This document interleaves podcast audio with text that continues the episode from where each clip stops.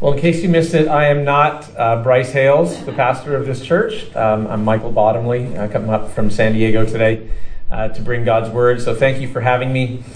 The series that you're going through, going through the book of Mark, um, we actually did it recently at our church about a year ago.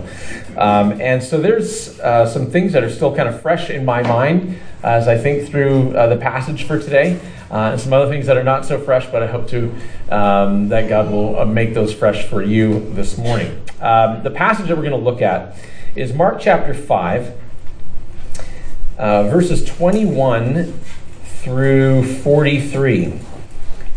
And if you are new to um, opening up a Bible and not that familiar to where to get around in there, there's some Bibles for you uh, under the chair in the beginning of the row. That's going to be on page 840. Okay, 840 in that, Bible, that blue Bible there. Uh, the scriptures, Mark 5, 21 through 43. This is the Word of God.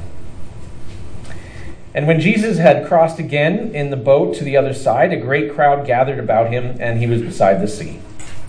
Then came one of the rulers of the synagogue, Jairus by name, and seeing him, he fell at his feet and implored him earnestly, saying, My little daughter is at the point of death. Come and lay your hands on her so that she may be made well and live. And he went with them. And a great crowd followed him and thronged about him. And there was a woman who had a discharge of blood for twelve years, and who had suffered much under many physicians, and had spent all that she had, and was no better, but rather grew worse. She had heard the reports about Jesus, and came up behind him in the crowd and touched his garment. For she said, If I touch even his garments, I will be made well. And immediately the flow of blood dried up, and she felt in her body that she was healed of her disease. And Jesus, perceiving in himself that power had gone out from him, immediately turned about in the crowd and said, Who touched my garment? And his disciples said to him, You see the crowd pressing around you, and yet you say, Who touched me? And he looked around to see who had done it. But the woman, knowing what had happened to her, came in fear and trembling, and fell down before him and told him the whole truth. And he said to her, Daughter, your faith has made you well. Go in peace and be healed of your disease. While he was still speaking, there came from the ruler's house some who said, Your daughter is dead. Why trouble the teacher any further? But overhearing what they said, Jesus said to the ruler of the synagogue, Do not fear, only believe. And he allowed no one to follow him except Peter and James and John, the brother of James. They came to the house of the ruler of the synagogue, and Jesus saw a commotion, people weeping and wailing loudly. And when he had entered, he said to them, Why are you making a commotion and weeping? The child is not dead, but sleeping. And they laughed at him. But he put them all outside and took the child's father and mother and those who were with him and went in where the child was. Taking her by the hand, he said to her, Talitha Kumi, which means, Little girl, I say to you, Arise. And immediately the girl got up and began walking, for she was 12 years of age. And they were immediately overcome with amazement. And he strictly charged them that no one should know this, and told them to give her something to eat. This is God's word. You know, I mentioned in the call to worship the idea of waiting and having patience. Uh, I am not actually a big fan of waiting for things. Uh, I don't know many people who really like to wait uh, for, for many things. Uh, I think needing to wait can tell you a lot about yourself. Uh, and it can tell you a lot about other people as well. Uh, Will Ferrell said that before you marry a person, you should first make them use a computer with slow internet service to see who they really are, right? Uh, because there's something about waiting, waiting for change, waiting for you know, desired outcomes, uh, people to come into your life or people to fall out of your life. Uh, something about waiting really tests who we are and what our character is. Um, and unlike any other things, how are you at waiting? How are you at waiting? Uh, and not just waiting, but how are you when you're waiting? Because uh, it's not just waiting to say, yeah, I'm good at waiting, but what is your character like when you're waiting? You know, the Christian faith is actually a waiting faith. Uh, and what I mean by that is that uh, Christianity is a religion that says things have been accomplished in the past.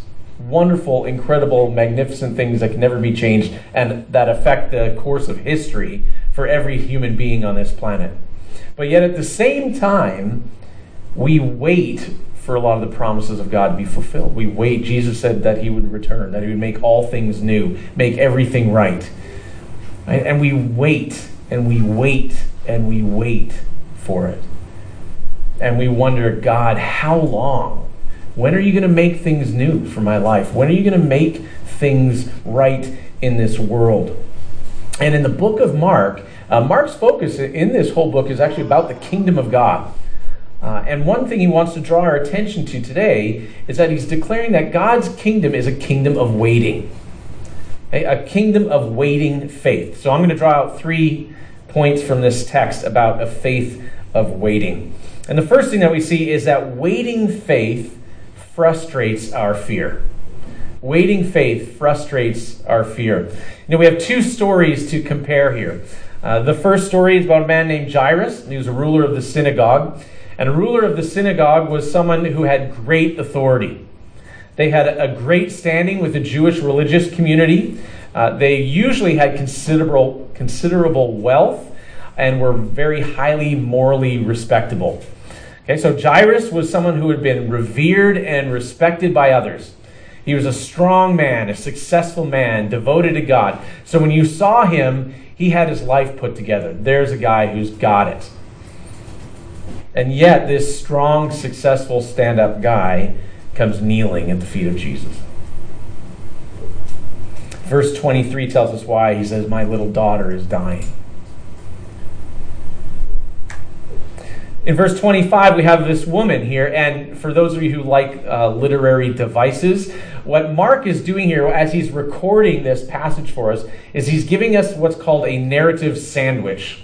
Okay? And then a narrative sandwich is a device when the writer wants to use a comparison.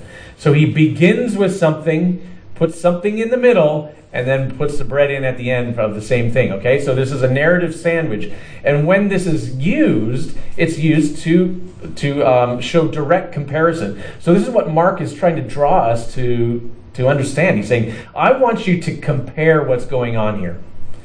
Hey, I want you to see what's happening. Compare these two uh, people. And these two people couldn't be any different. Uh, Jairus was strong successful. Uh, this woman couldn't have been any different. Uh, when it says that she was subject to bleeding for 12 years, this tells us something very important about her. It tells us that she would have been uh, completely religiously unclean. So she would have been away from the religious, from the spiritual, the church community. She would have been segregated from religious life.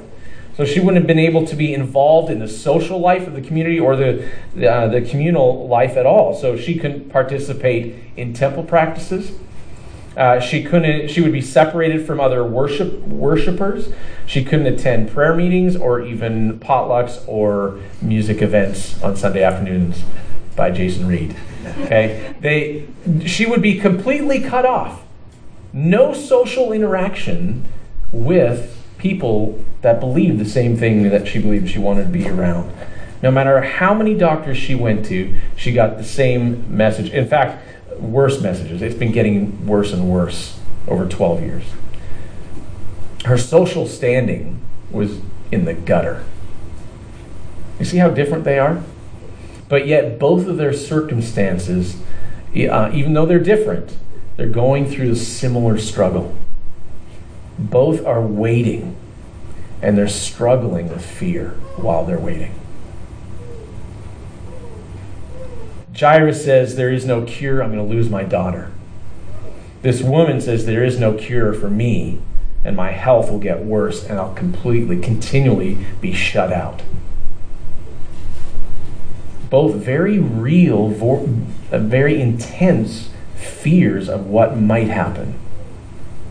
See, I think at the root of fear is a loss of hope. It's a loss of hope. It's, it's the things that we hope for in life when they seem like they're going to get taken away, we're not going to have them, or they're going to be altered differently. We start to fear those things because our hopes are being, are being dashed. This woman had gone to every doctor and nothing could help. This man had probably talked and prayed to everybody and nothing helped. See, fear arises when it looks like our hopes are not going to come true.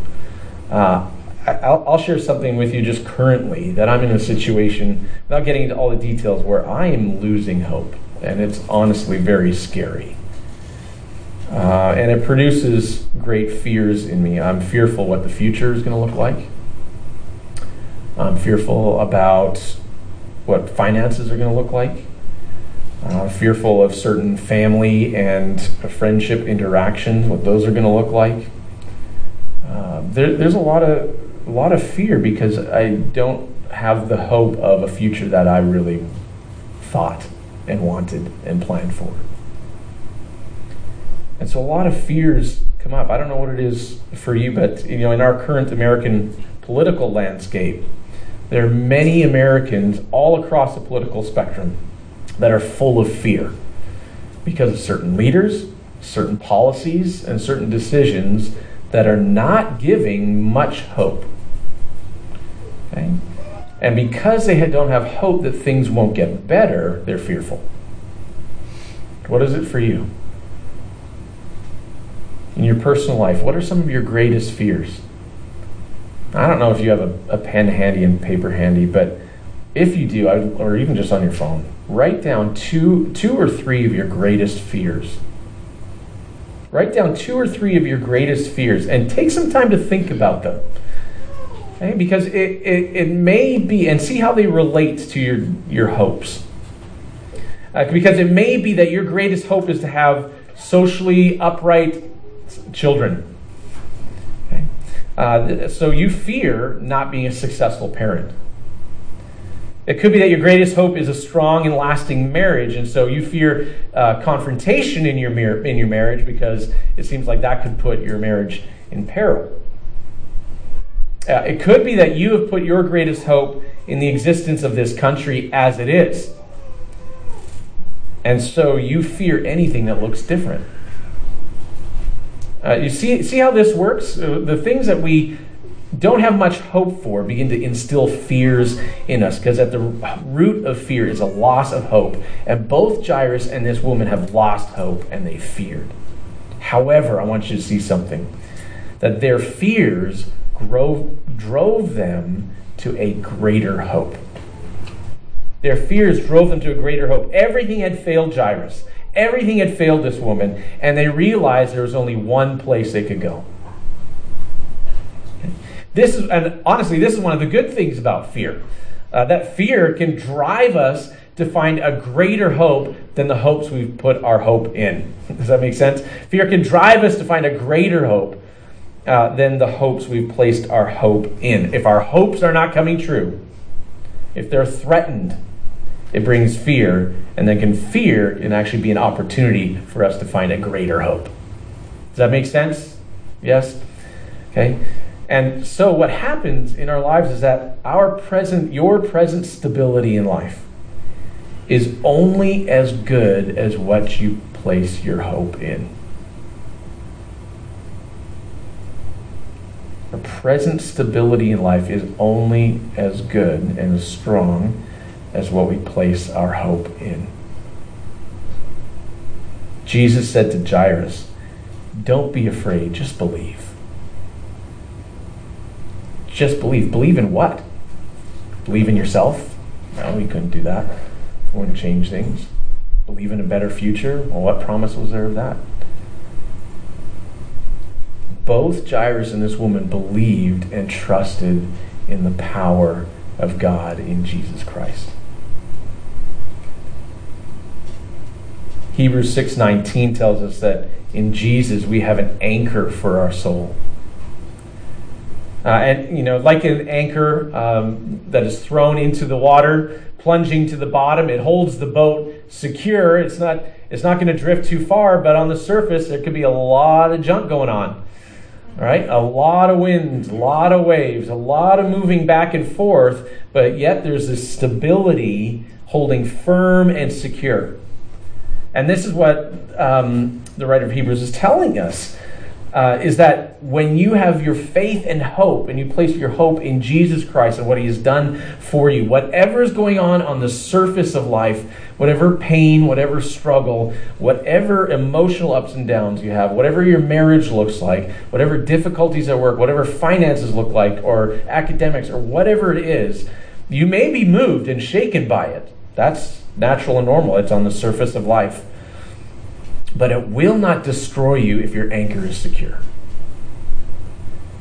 That you have certainty for your soul in this life and the next. And so you can wait. We can learn to wait because we have an anchor. Friends, I don't know what area of your life or if you're in a season right now where you're feeling hopeless are you feeling fearful?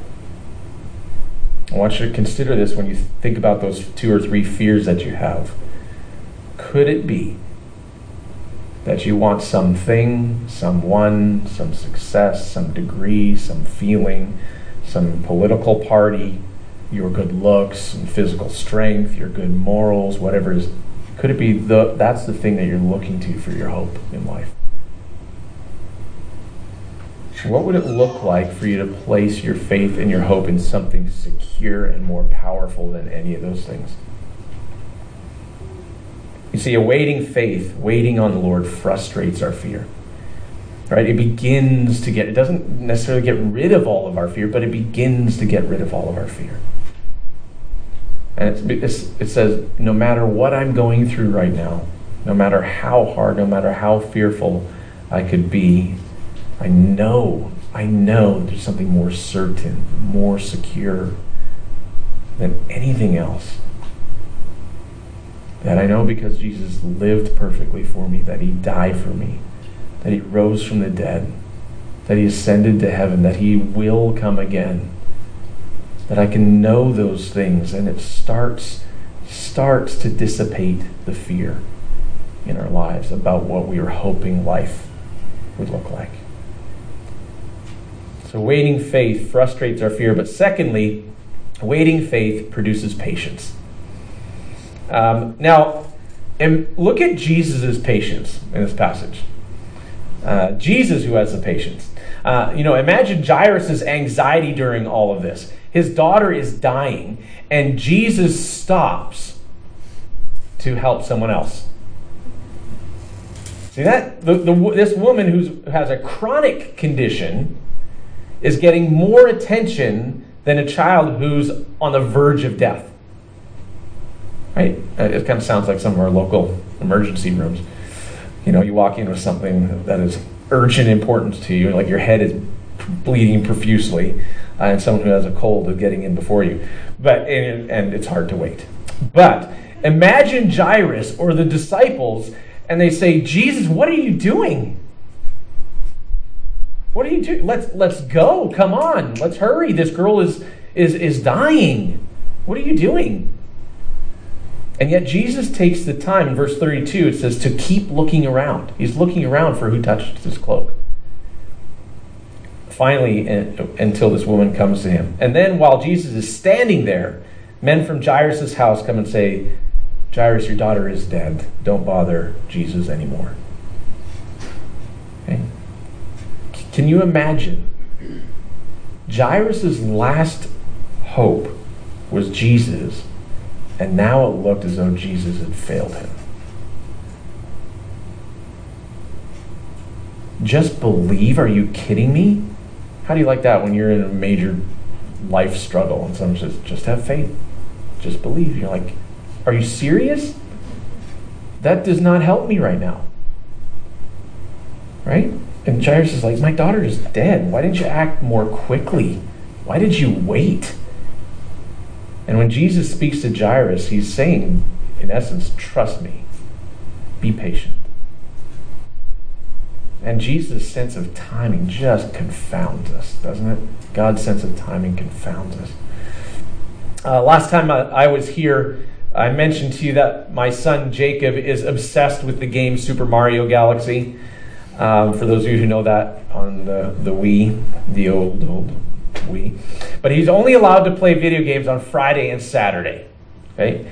And I'm not kidding you, but Sunday morning, Sunday morning, after playing for two days straight, it seems like, seems like it's every day. Sunday morning, he asked me, Daddy, how many days till Friday? I'm not kidding you. It, it's like every, and it, I tell him, well, it's five days from now. But that doesn't stop him from asking every single day. Uh, and it doesn't help that he doesn't really understand the concept of five days. Like that, that could be like this, it could be forever. Um, but he doesn't have a clue how long, how many sleeps it is before he can play again. For me, five days is nothing. For him, five days is the entire length of the universe. You know, it, it just could be, he did, it's just forever.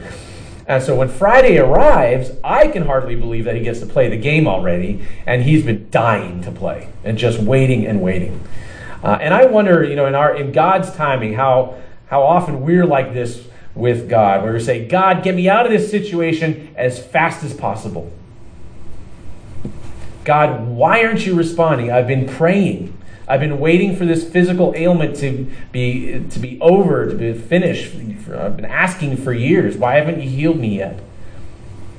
You know, or God, I've been struggling with this sin for decades and I, I cannot beat it. Why are you so slow in finding me freedom for it? It could be it could be as bad as Jairus. My family member is dying. Why don't you heal him? Why don't you heal her now? Now, I want to say something that's that's that's pretty strong, um, and I only say it because I also realize that I I do this myself. But let me say it how dare we think we know what God's the best timing is? I don't like to hear that, but how dare we?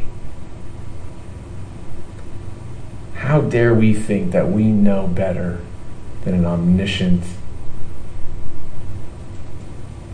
omniscient God, the maker of life? How arrogant can we be? this is hard to hear because could it be that God really needs to have our self righteousness and our arrogance knocked out of our hearts? Not saying that this might be that this is the case, but is God perhaps delaying? Does He want us to wait and to learn how to wait and develop patience, to teach us, to transform us into something? Jairus and this woman have been waiting and waiting for deliverance. And look, Jesus may have waited to heal Jairus' daughter, maybe to produce patience in Jairus, patience to wait for the magnificent power of God, of God to work. But look at Jesus. All he has to do is take the little girl by her hand and gently say, Little girl, arise. Uh, Tim Keller says this about this passage. He says, Jesus is saying by his actions, If I have you by the hand, death itself is nothing but sleep. Are you trying to hurry Jesus? Are you impatient with the waiting? Let him take you by the hand. Let him do what he wants to do. He loves you completely. He knows what He's doing. Soon it will be time to wake up. Friends, you see, this faith in Jesus is a waiting faith. It begins to produce patience. And then, lastly, uh, and hopefully not as long, uh, that waiting faith humbles the heart. Waiting faith humbles the heart. What do I mean? Well, this is important to note that both Jairus and this woman they come and they fall at the feet of Jesus. See verse 22 and 23? Jairus is pleading. Uh, in verse 33, he's trembling with fear at what Jesus might do and what he could do. But both come falling at the feet of Jesus. See, and this is what waiting faith does. Waiting faith causes us to fall at the feet of Jesus. Why? Because a person with waiting faith knows how little they little power they actually have and it humbles them person with waiting faith knows how little power they have and it humbles them. In my present situation, I am realizing more and more of how little control I have. And that really sucks because I love to have control in life. And perhaps I should say, I have not little control, I have no control over things that are going on. And it's very humbling uh, because I can't change a person. I can't transform someone's heart. I can't control the future. Both Jairus and this woman recognize that there's something incredible about Jesus. And they would have heard about Jesus, about his, his power, his great acts of power. Otherwise, they would have never approached him this way. They knew who had the power to control things and change things, and it humbled them. The 19th century American pastor and author Philip Brooks said this If you want to be humble, the true way to be humble is not to stoop until you are smaller than yourself, but to stand at your real height against some higher nature that will show you what the real smallness of your greatness is. 17th century English Presbyterian pastor John Flavel said this they that know God will be humble, and they that know themselves cannot be proud. Knowing Jesus will humble you, and it is the humble heart that God receives. So, how can we, in all of this, how can we trust? How can we trust God's power will end up frustrating our fears and producing patience in us and will humble us. How can you know that?